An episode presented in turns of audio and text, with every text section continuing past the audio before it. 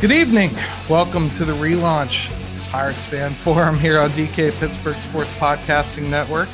I'm your host, Gary Morgan. With me always, co-host Jim Stam. Um, we're not going to spend a bunch of time patting ourselves on the back here. For some of you, this is the first time you're listening, but most of you heard the show before, you know, a whole bunch of you anyway.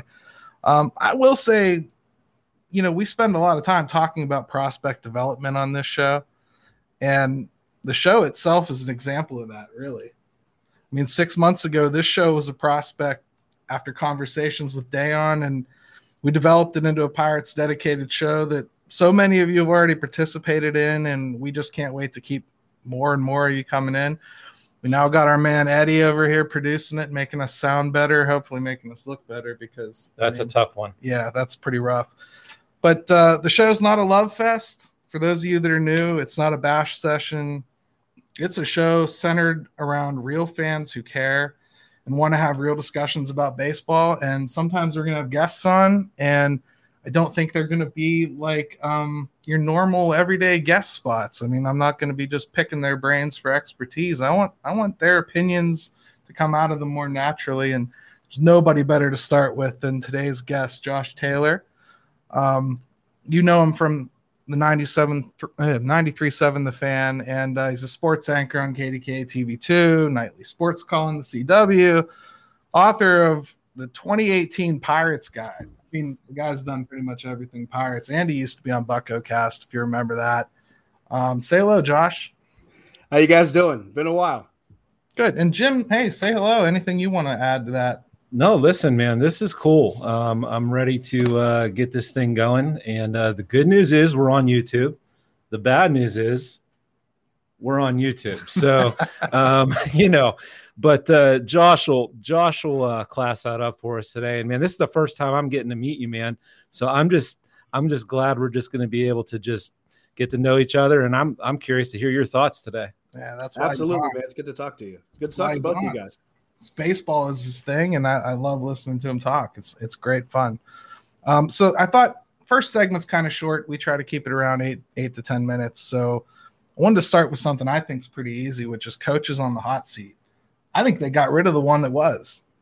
I mean, any others that you guys can think of? I mean, we've heard a lot of people criticize Oscar Marin, but it's too early to pull the trigger on him, isn't it? I mean, yeah, thoughts I thought, on that? I thought Rick Eckstein was probably the one that everybody, if you had a, a, a Pirates coaches to depart first pool, Rick Eckstein was probably at the top. Oscar Marin was probably there too. It's harder for me to fault Oscar Marin than it is for me to fault Rick Eckstein, only because, you know, it's it's hard to try to coach what's not there. You know, it, it's hard to try to coach talent that's lacking. I don't think that anybody that's looking at a pitching staff with Steven Brault in it in a part-time capacity, with Chad Kuhl in it in a part-time capacity as both a starter and then now as a reliever, with a Mitch Keller that just does not seem to put two good starts together. I don't see any pitching coach having this kind of situation, this kind of setup with a revolving door of pitchers coming in constantly throughout the course of the season saying, hey, that guy's not doing his job. It's really hard for me to fault one guy when, you know, You're you're trying to make a soup with the ingredients probably not matching what you're trying to make in your cuisine. So, you know, yeah, I think Oscar Marin probably is the next and probably in most people's minds more logical choice, but that doesn't yeah. mean it's necessarily fair based on what he has to work with. I mean, that's probably the way I look at it too, realistically. But, you know, Jim, we've talked a lot too about Oscar Marin. At some point, don't you have to make somebody better? I mean, at some point, don't you want somebody to make dumplings out of chicken scratch? You would like to see that. I mean, we see it in little spurts with guys, right? And then it seems like they go back to some of their old habits, and um, you know, it's been a it's been a bumpy road. Um, I, I I agree with Josh in the sense of it's it's so hard when you're in this stage of a rebuild, and you're asking coaches to work with a lot of guys that just probably aren't up to snuff. um, as far as being major league material. But you can point to certain guys and certain players and say, okay, we're not seeing it there. And we would hope that you would. And unfortunately, you know, Marin's going to be attached to the hip with Mitch Keller, I think. I don't see any way around it. You know, and that is the one that, um, boy, if he doesn't get that straightened out, and right now my confidence on a daily basis is lessening there, I, I think I think we're going to be having this conversation again. I mean, we're going to touch on the pitching staff a little bit more as we keep moving forward, but something I kind of wanted to throw out to everybody is maybe it's not about moving on from Marin. I think it's probably early. But what about getting a traditional assistant back in here? They haven't had one since Benedict left. You know, I know they have Justin Message, but he's a bullpen coach too, which means he's not there like with the starters the same way he is with the relievers. Maybe they need another voice in the room. I always hate putting my entire bet on one square. You know, if I played craps, I think I'd bet even or odd. It's like betting, betting uh, red or black and roulette. But to your point, I mean, previously Oscar Marin was that guy in that assistant role before he kind of got moved into the bigger role. So that's another thing to keep in mind. And I've, I don't think you're wrong about that. I think it's also one of those things where if you're Ben Cherington, you're probably trying to find that one guy that fits with the younger pitchers that are coming up, because previously Oscar Marin was that guy who fit in with the younger pitchers that were coming up at a previous time. So yeah, if you're looking to go by that formula, like a lot of G Ms and a lot of executives tend to do, then there's probably a candidate or two out there that would be fair. Um, in, in my personal estimation, the thing that we've seen the most throughout the years with organizations that have totally overhauled not only just one area of the game, but entire organizations as a whole, I think the one thing we found is that they've told pitchers, hey, find the one thing that you do well and do that thing over and over again and do that thing more often than everything else. And we're talking back to John Schuerholz, you know, what, thirty years ago in Atlanta? Yeah. He got to Atlanta and told some of the pitchers, what's your best pitch? Oh, it's this one. All right, well, throw that one more often. Sometimes it was a small, a small adjustment like that. And over the whole, we've seen that with, we've seen it with Atlanta. We saw it with Houston, you know, within the last decade or so. We've seen those organizations that have had that success, especially overhauling talent, saying, hey, find the one thing you do well and improve upon it. They need to find a coach that's able to identify that one thing and help them move in that direction. Now, as I say that, there are some guys on this pitching staff that haven't identified that one thing. So that's that becomes an issue. That's a problem. And, and, and maybe that's where that second coach comes in. And I'm glad you mentioned Jim Benedict, because I hear people with this whole, for some odd reason, people in this town, and it's not just Pirate fans. It's I think it's Pittsburgh in general. We love to make dichotomies of this guy versus this guy. We do it with Sidney Crosby versus Evgeny Malkin. We've done it with Ben Roethlisberger versus Antonio Brown. Granted, that tended to manifest itself, but that's beside the point. But there's been this whole Jim Benedict um, versus Ray Searage thing, and I don't understand it. If anything, I felt that tandem worked the best together because one had one role and the other one had the other one. Right. Like Jim Benedict was the was the diagnostician, if you will, and then Ray Searage was the specialist that treated it. You know, Benedict found the leaks and Searage plugged the holes. One was able to find things from a from a diagnostic, okay, this is the problem standpoint, and Searage was able to say, okay, this is how we'll fix this specific issue. When you split that team up, you saw things start to change. I think if they're able to get back to that, have one guy that diagnoses the problem, have another guy that treats it, and then maybe another guy that follows up. If you're able right. to get back to that dynamic, I think you'll see the improvement again. I like that too. And before we, we go as far back as Ray Miller and start talking oh, about man. pitch fast, and you know, let's go ahead and take a quick break. And when we come back, we'll jump back in a little bit more on the rotation because I'm pretty interested in that as a dynamic.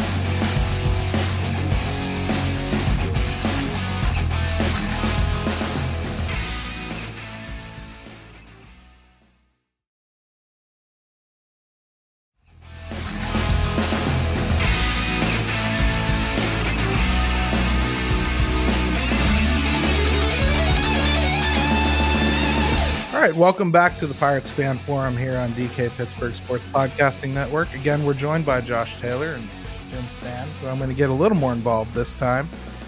I like to talk a little bit about the twenty twenty-two rotation because I think that's one place where we're going to, A, learn an awful lot about Ben Cherington's philosophy, B, I think we're going to really start to understand a little bit more about the prospects they do value versus don't. Because it's really easy to toss out there that you want to go get two or three veterans to make this team a lot better next year. I don't think you could even argue that that would make it a lot better next year. But Jim, there's about eleven guys that, that have a true stake claim possibility at being in this rotation next year. How do you make the determination between developing prospects and not stalling them out versus instantaneous making the team a little bit better? Yeah, you know, it's tough because you look at next year and like you said, there's there's more than a handful of guys that they could consider for this for this starting rotation. Um, so that can be a good problem, or it's a problem that you've got too many guys and you don't know who to pick from. Um, and it's going to have to be performance-based at some point. Um, you've got, look, you know, they're in a position where you're you've got guys like Will Crow, I think, that they're not sure about yet, that they're trying to let him kind of develop and learn on the fly.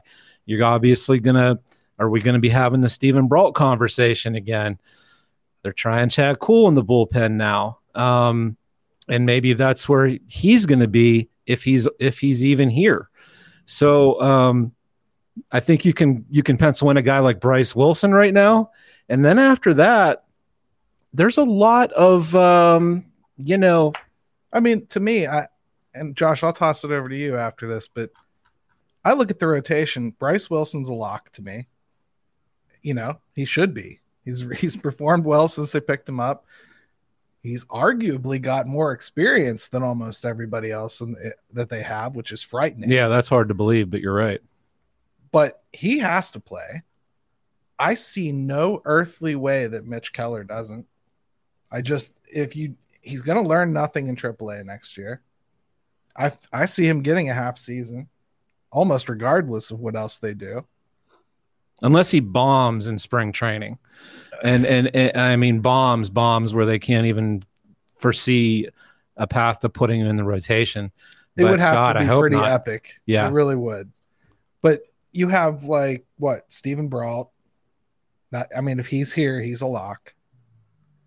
I don't want to see J T Brubaker not go back out to start. I think he got dead arm this year because he maxed out his innings. So I'm not ready to flush him. But if you bring in two veterans, at least one of those four isn't going to pitch. Now, this year we saw them use like one thousand fifteen pitchers. But, Josh, you know, next year, if we use that many pitchers again, they've found no answers. Let's be honest. I think that's fair. I think the you hear the old proverb, uh, you know, of, of uh, he who chases two rabbits catches none. And they've had to chase quite a few during the course of this series. If I'm looking at my numbers here, I think thirty-four different people have pitched at least, you know, to a batter in this right. season. That's that's insane. That's incredible. That's, that's absolutely insane. And now, granted, a few of those guys are position players like John Nagowski, Wilmer Defoe. You know, those guys have pitched R I P. Right, exactly. So that's that's one thing we're talking about here. But when you're talking, you know, thirty actual position pitchers and not counting the position guys, position players that have had to come in and blowouts, using thirty pitchers is still a really high number of guys. Oh, it's, it's crazy. Now, so they said they wanted to do that in the first place, so right. I can give so them full transparency. At least. I can right. give them it was a plan. If right. that's the plan next year, it doesn't matter. Yeah, have eleven starters because you're going to use them if, if that's the way you're going to handle them again. But if, if they're going to let them actually pitch a little more, five, six innings, they're going to have to make some pretty tough decisions. Max Kranich's a guy that's going to stall if if they go and get a couple veterans. So where's the trade-off for you where it's a bad idea to bring in guys versus keep going with the youngsters come hell what may? Here's what's weird about the situation, because I am one of those people that in a normal situation, yeah, you're going to bring in a veteran or two. If for no other reason, he's probably a reclamation project. He's probably a guy that's trying to find a gig the uh, along the Tyler Anderson uh, type of situation, and Trevor Cahill for that matter. They're trying to get that gig, and maybe it leads to something else, and that's what the main the main purpose is. You hope it's a win-win at best. But here's the thing. I'm glad you guys brought up Bryce Wilson, because as much as I am about giving the younger guys experience, Bryce Wilson has, what, four seasons of big league experience here and there, having pitched in Hearts, Atlanta. Yeah. And back and forth pitched, thirty-seven times. Right. And he's pitched in the playoffs. This is a guy who pitched in a playoff game last year. Right. In a, in, in a huge spot. Right. In a big spot. He beats the Dodgers in a playoff game. So it's not like, you know, he's some run-of-the-mill guy. He's a younger guy who already has experience. Those are two things you can't find all the time when you're in the Pirates position, and they got two in one shot right there. Yeah, it's the first baseball trade they made.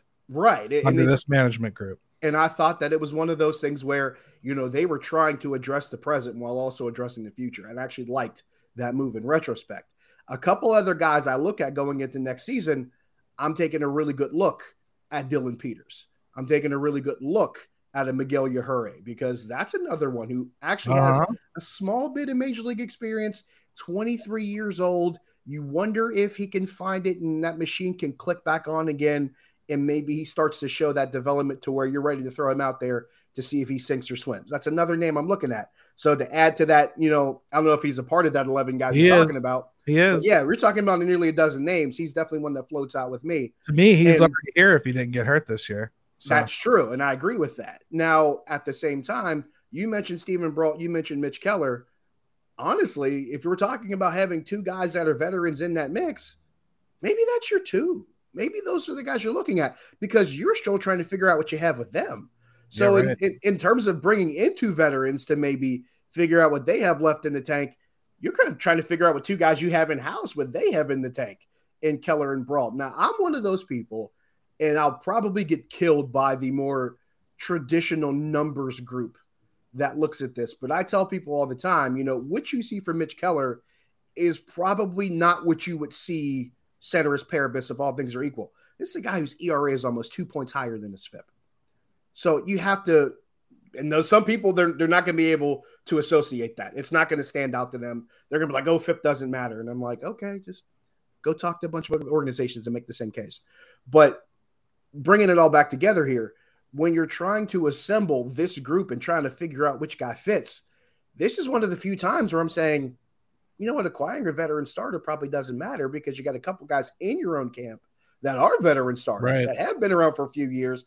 And if you're Steven Brault, you're going to make about as much as they pay a veteran pitcher to come in here anyway. So why not figure out what you have with the group that you got? Now, if you have one of those rare rare occasions where you have a guy that wants to come here, really wants to have that opportunity. If you're looking for one guy, maybe from the outside, one I'd entertain, but I think anything more than two might be asking for trouble. Yeah. I think that's where I'm falling, Jim, is I, I don't think you can go out and try to remake this rotation. Like, I don't think you can go out and buy a couple veterans right now. Realistically, like J T Brubaker is not a guy that can afford to go back to triple A. He's going to be twenty-nine next year. We're go- we're going into his second year of Major League Baseball next year, realistically. I mean, I guess you can count twenty twenty. But what do you do with him? You don't want to force him out, but it depends. If you think now is super important, then yeah, I guess you do. Yeah, you look at um, the position they're going to be in next year and trying to get anybody to come in here Um, that is is worth a darn and having to financially commit to them at this point. And I know fans don't want to hear that. I, is that prudent right now? I, my my answer to that is is no. It's it's just a tiny bit too early for that.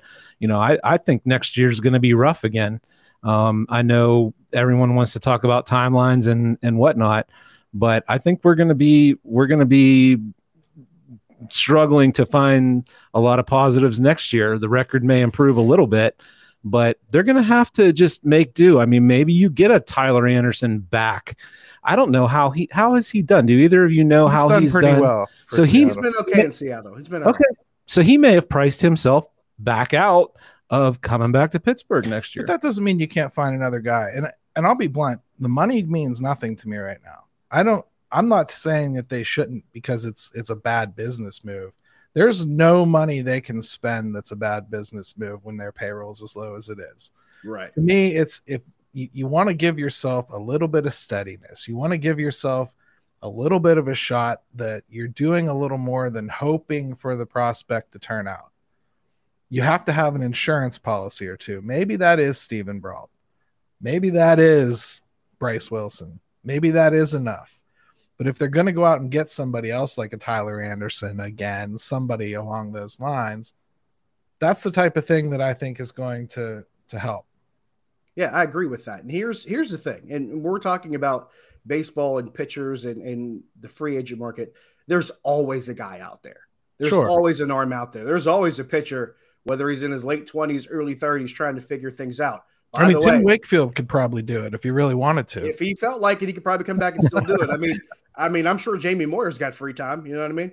But you know, from that from that perspective, there's a thirty-year-old Shelby Miller in this team's bullpen. We're talking about Tyler Anderson. They they've all but reincarnated the ghost of Shelby Miller for that, for all intents and purposes. So if that's what we're talking about, then we've seen enough evidence of it already. But I say right. all that to say this: if you looked at the free agent market from twenty twenty going into twenty twenty-one, there was one thing that was in common. If you looked at the list moving from top to bottom, the ages all started to skew in the same direction, especially with the pitchers. They were twenty-nine, thirty, and older. Exactly. Because those, those ages of pitchers on the free agent market, they're not getting younger. They're getting older because young arms are now becoming the commodity as opposed to old arms. If you could have a group of young starters, teams are trying to collect that kind of assortment. They're not trying to skew older as far as pitchers go. So there's always going to be a veteran pitcher in his late twenties, early thirties, trying to find himself a shot. I don't think finding that guy will be the issue. The Pirates have bigger issues. They've got a whole slew of guys between, you know, the the four A guys, if you will, that are back and forth between triple A and the majors, the triple A guys, some guys in double A. They got to fit a whole slew of players into forty slots. Listen to Segway and Man here, because we're next. This the is, next subject, is, man, he is good, isn't he? The next this, subject is state of the rebuild. So yeah, I yeah. Well, I mean, I, I hate to step on you guys' toes, but that's an even bigger issue here. You got to fit forty guys in by a certain point before you get to the Rule Five draft, and only a fraction of those guys are going to be pitchers. All right, so, so calm down. Point, you got to get to the forty man. Calm so, down. We'll take we're talking a break. About a lot here.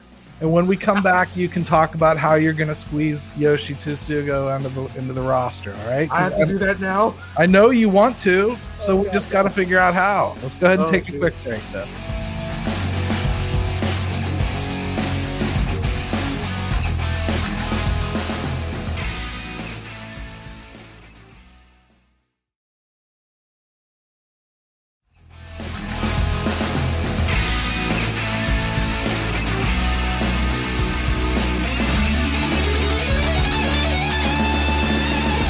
Welcome back to Pirates Fan Forum here on D K Pittsburgh Sports Podcasting Network. Next up, we're going to talk a little bit about the state of the rebuild. And I, I wanted to take the opportunity of having Josh on because um, he's got a pretty intimate familiarity with, with a lot of Ben Cherington's movements early on with Boston. He, he covered a lot of the Boston prospects too. So I'm sure he can also talk to the rate that Ben's pulling players through the system as well. Um, see if it jives with what he's seen in the past. There's a lot of opinions about that out there. But for me, I, I would say my major takeaways so far are the system has definitely come along. That's good. I feel like he gets an A plus for that as far as how we're moving through the system. It's definitely improved. I'm a little weirded out by the way he's handled triple A, just having almost nothing that you could pull up right away.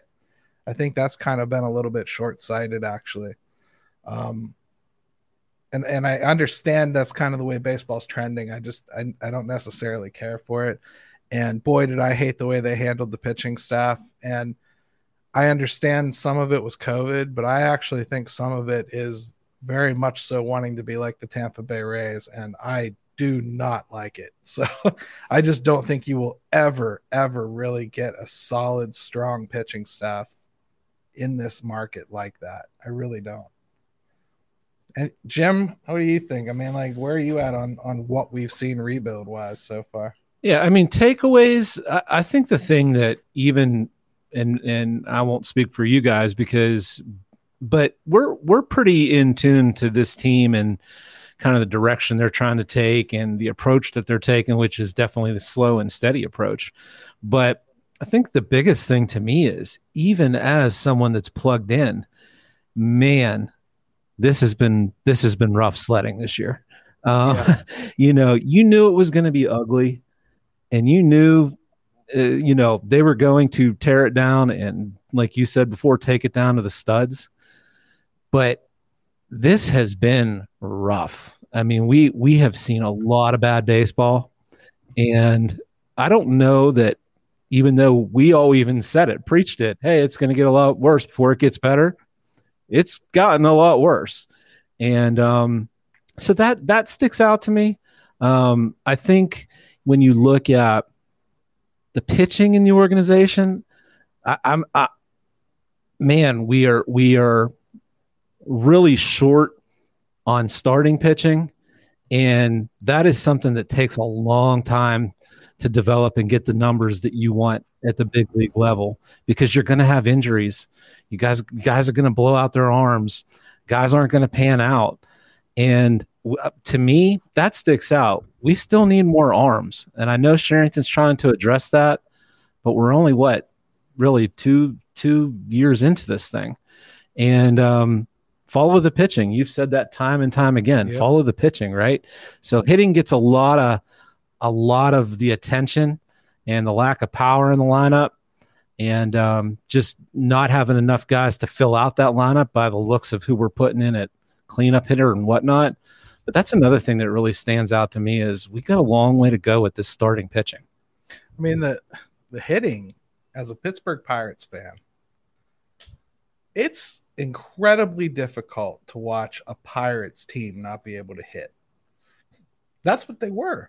I mean, the, the lumber company was a thing, but this team's hit throughout the years. Even when they stunk, they hit. That's what's been the most brutal for me to watch so far. But, I mean, Josh, I'm going to throw it back to you, because we're we're talking about um, how brutal it's been to watch this year, but you watched them do this in Boston. They well, I, bought I mean, I didn't, I didn't watch it per se. I mean, I, from afar. I, I did a lot of I did a lot of research on it. I paid a lot of attention to it. And part of this, and I have to be honest here, part of this was due to my own, you know, personal work history. I ended up having to pay a lot of attention to what was going on in Boston because one of Ben Cherington's big first round picks was Andrew Benintendi, whom I covered when he played in college at the University of Arkansas. So I paid a lot of attention to what Boston was doing as far as the draft and guys that were developing.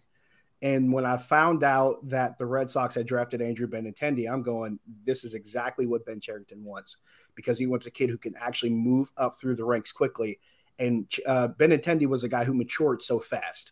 So when I had that understanding of what was going on, plus I'd, I'd read a couple really good books in the past, one of them being Feeding the Monster, which I want to say is about maybe a ten-year-old book.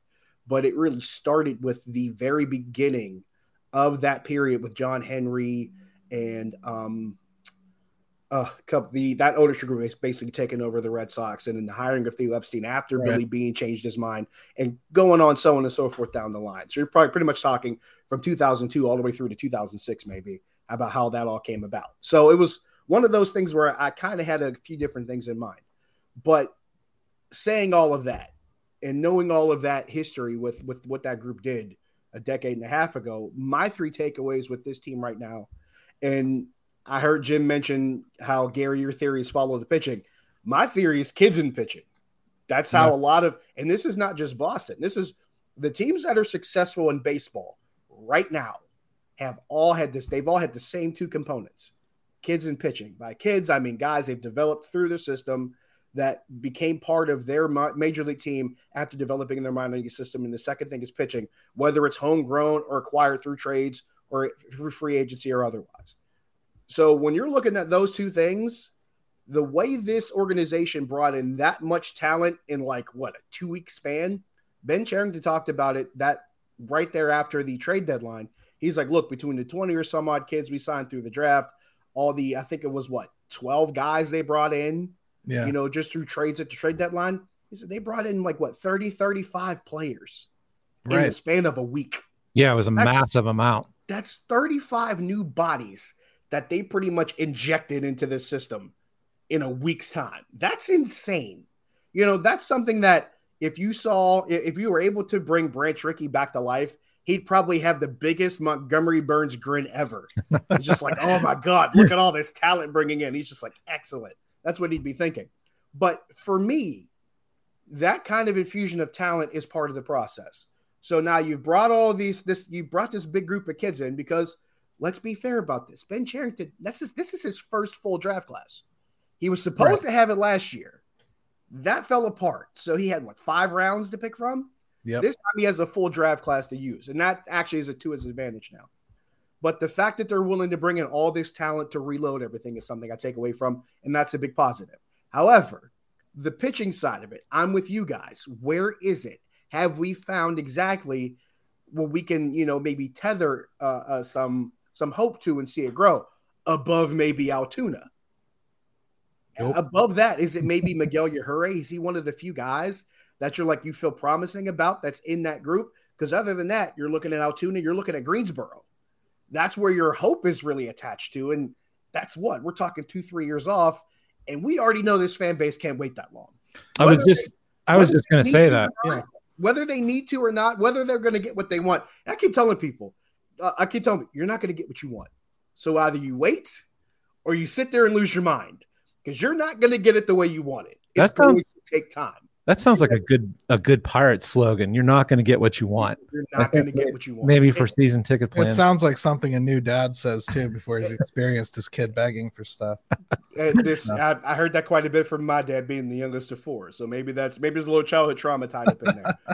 But that's my second takeaway. It's like, where's the pitching now and how far away is it from really manifesting itself? Well, let me ask you something about that point, because are you at all concerned that the pitching is going to lag behind the hitting so that this window will never line up? That's, that's been my a, concern. That's been really a symptom of this organization for the last decade and a half or so. Because if you really want to, if you really want to look back, there were times when they had hitting and didn't have pitching. And there were times when they had pitching and didn't really have a lot of offense. And even during that period, when this team was actually in contention and making three straight, uh, three straight wildcard games and one division series, there were ebbs and flows where the pitching was strong and the offense wasn't there, or the offense was strong and the pitching wasn't there, or maybe the starting rotation was good, but the bullpen wasn't, or the bullpen was good and the rotation wasn't. It seems like they've never all aligned at the same time. You never had the planets lined up.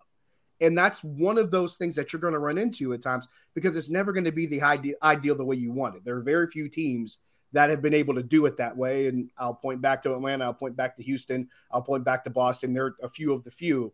a few of the, the small group. Right. Tampa seems to be always in that group where it seems like they've always got a guy here. Another team that I hate to make bring up because people look right at the payroll and don't look at the development is Saint Louis. For some odd reason, and we've seen this up close as Pirate fans. Yes, we have. Saint Louis always has a guy. Yep. Somebody gets hurt. Someone's out for this season. They bring some kid in from Memphis and he comes right in. You think he's been there four years. There's Think about it. Think about the Matt Carpenters and the yep. Yadier Molinas of the world. Now, granted, Yadier Molina's been around a long time, but there's some of us are like, Yadier Molina, Carpenter, these guys are what, fifty? How long have they been here? They feel like they've been that, that college football player that's been there for umpteen thousand years. That's how you feel sometimes. You feel like that's that six-year senior had a couple injury exemptions, but they've always got a guy who can come in and step in and perform and actually, you know, deliver to at least the expected the expected output. So yeah, they're also smart about it though. They're also right. smart about onboarding them. Like for instance, yes. Tommy Edman is the replacement for Carpenter. Now they knew Carpenter was getting old, but instead of just shipping Carpenter off or cutting ties with him or whatever, they let him ride the bench for the better part of two years while Edman is becoming Edman. So they don't just bring him up and expect him to make it. And oh, let's get rid of that payroll as quick as we can. They hold on to him. And yeah, maybe that's because nobody wanted that payroll, but at the same time, that that age comes wisdom, and it comes with a little bit less pressure for those rookies. And it's it's just a never-ending chain that they create in Saint Louis. And they may not develop everything that they that they bring to the table, but once they do, they hold on to it. And yeah. Carpenter was one of those guys. You know, yep. when Matt Carpenter first came up, he wasn't a household name immediately. And Matt Carpenter played, what, four or five different positions until yep. they finally found – but here's the thing. When he started to hit more consistently, they found a place for him. And that right. place even changed from time to time. And that's one of those things I, I kind of point out to people. I'm going, you know, you're looking at what they're spending, but you're not looking at what they're doing. Yeah, right. You're not looking at, you know, how these guys became who they were. I tell people all the time, I'm like, Roberto Clemente was born Roberto Clemente, but he wasn't Roberto Clemente star baseball player until right. after.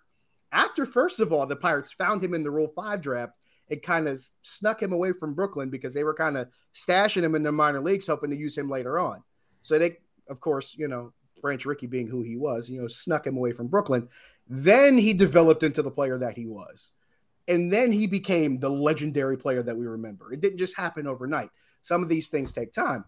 And that's kind of how I feel when I watch how this organization is trying to do that.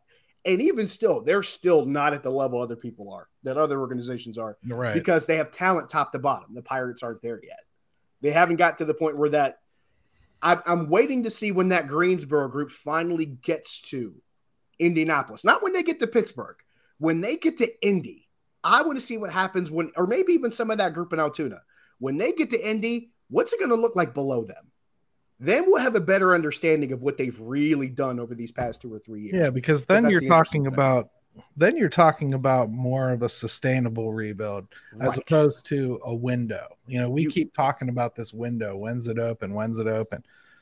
I mean, I do believe what I'm seeing being constructed right now is something that they believe isn't going to have to close. Yeah, it's a long term. Able to keep pushing back into it, right? That's right. the but, ideal. That's that's, that's what the ideal, which is essentially what the Cardinals are doing.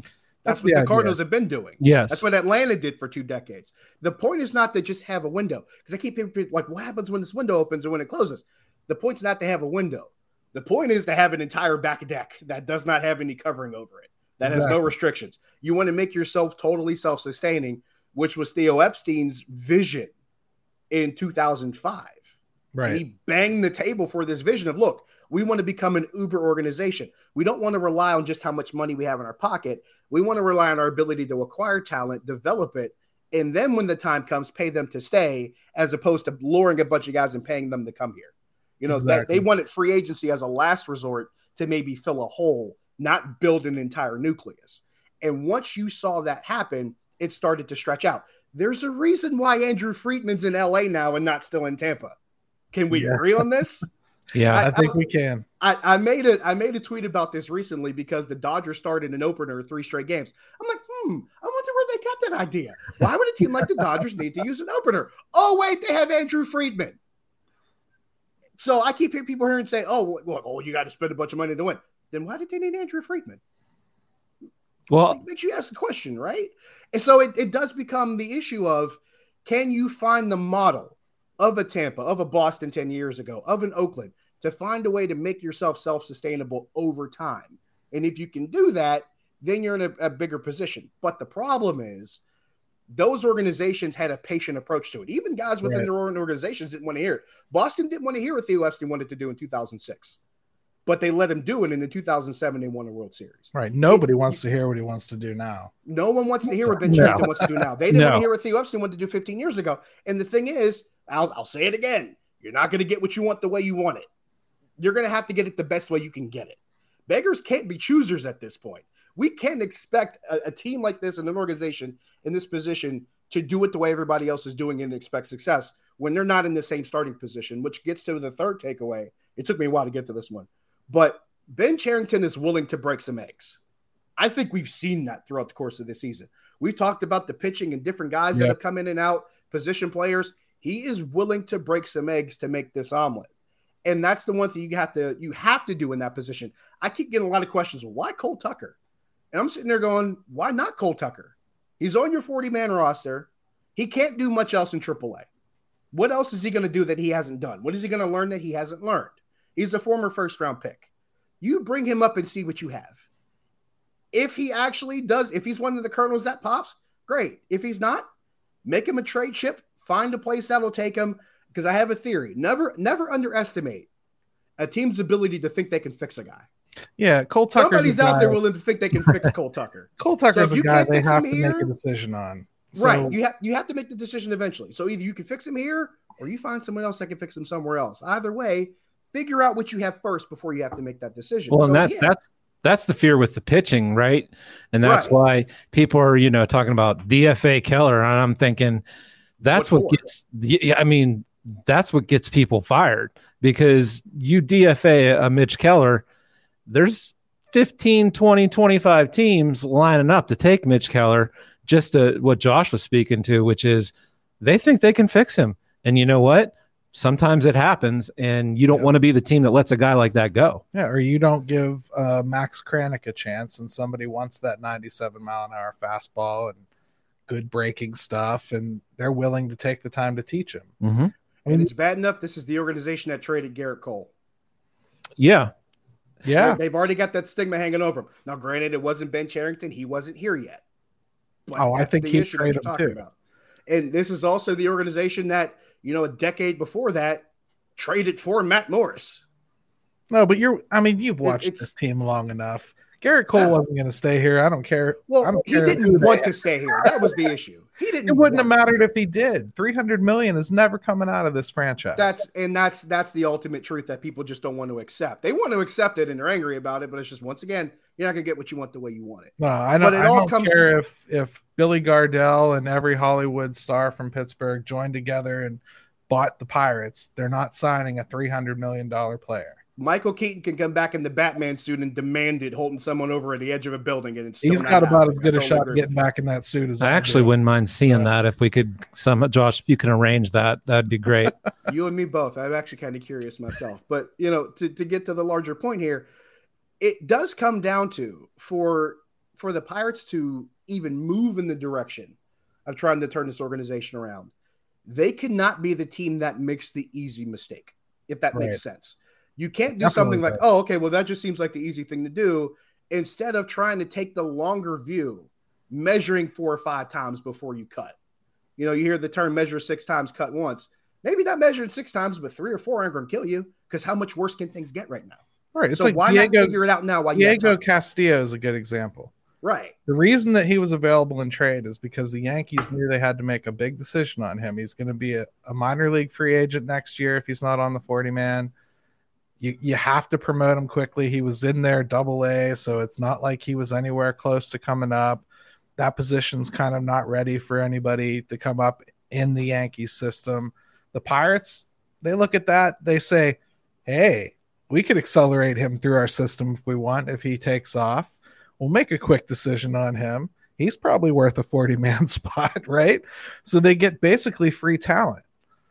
And I think that's that's the kind of things that I like that Ben Cherington's doing. I would like to see a little bit more competent bullpen help brought in, something to make the team just feel a little bit more like they're making progress on paper, because I do think next year, everything we said taken into account, I don't think they'll be good next year, but I think next year starts to look fun.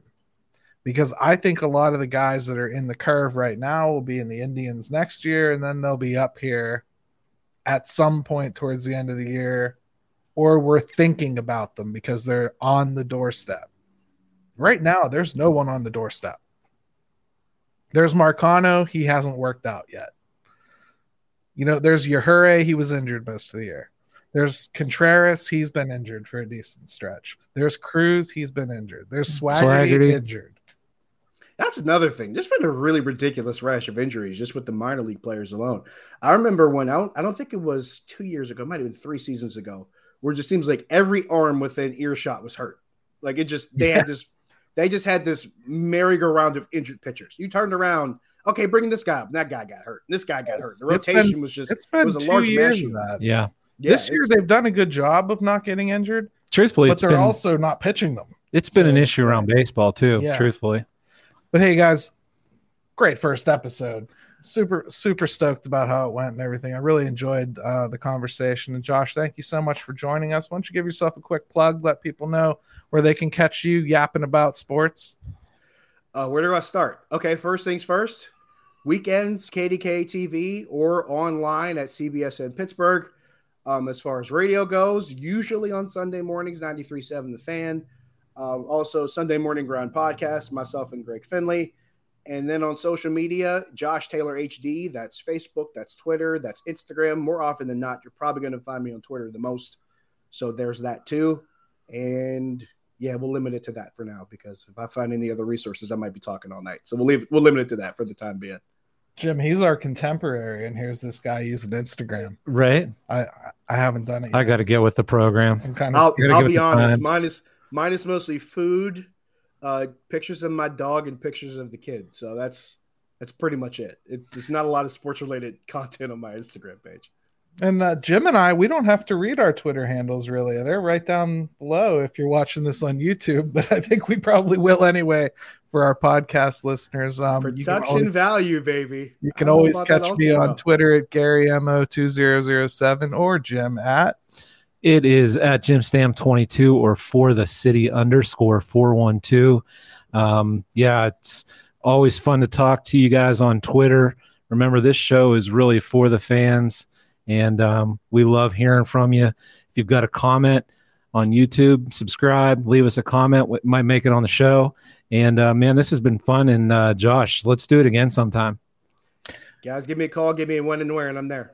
Will do, brother. Hey, don't forget, smash that subscribe button a little bit for us. And uh, you can follow us on Twitter also at Pirates Fan Forum, which I forgot I created. That's right. At, at D K's behest. So, hey, and one more time, shout out. Thank you so much, Daylon, for the opportunity. We're really happy to be here, and uh, it's going to be fun.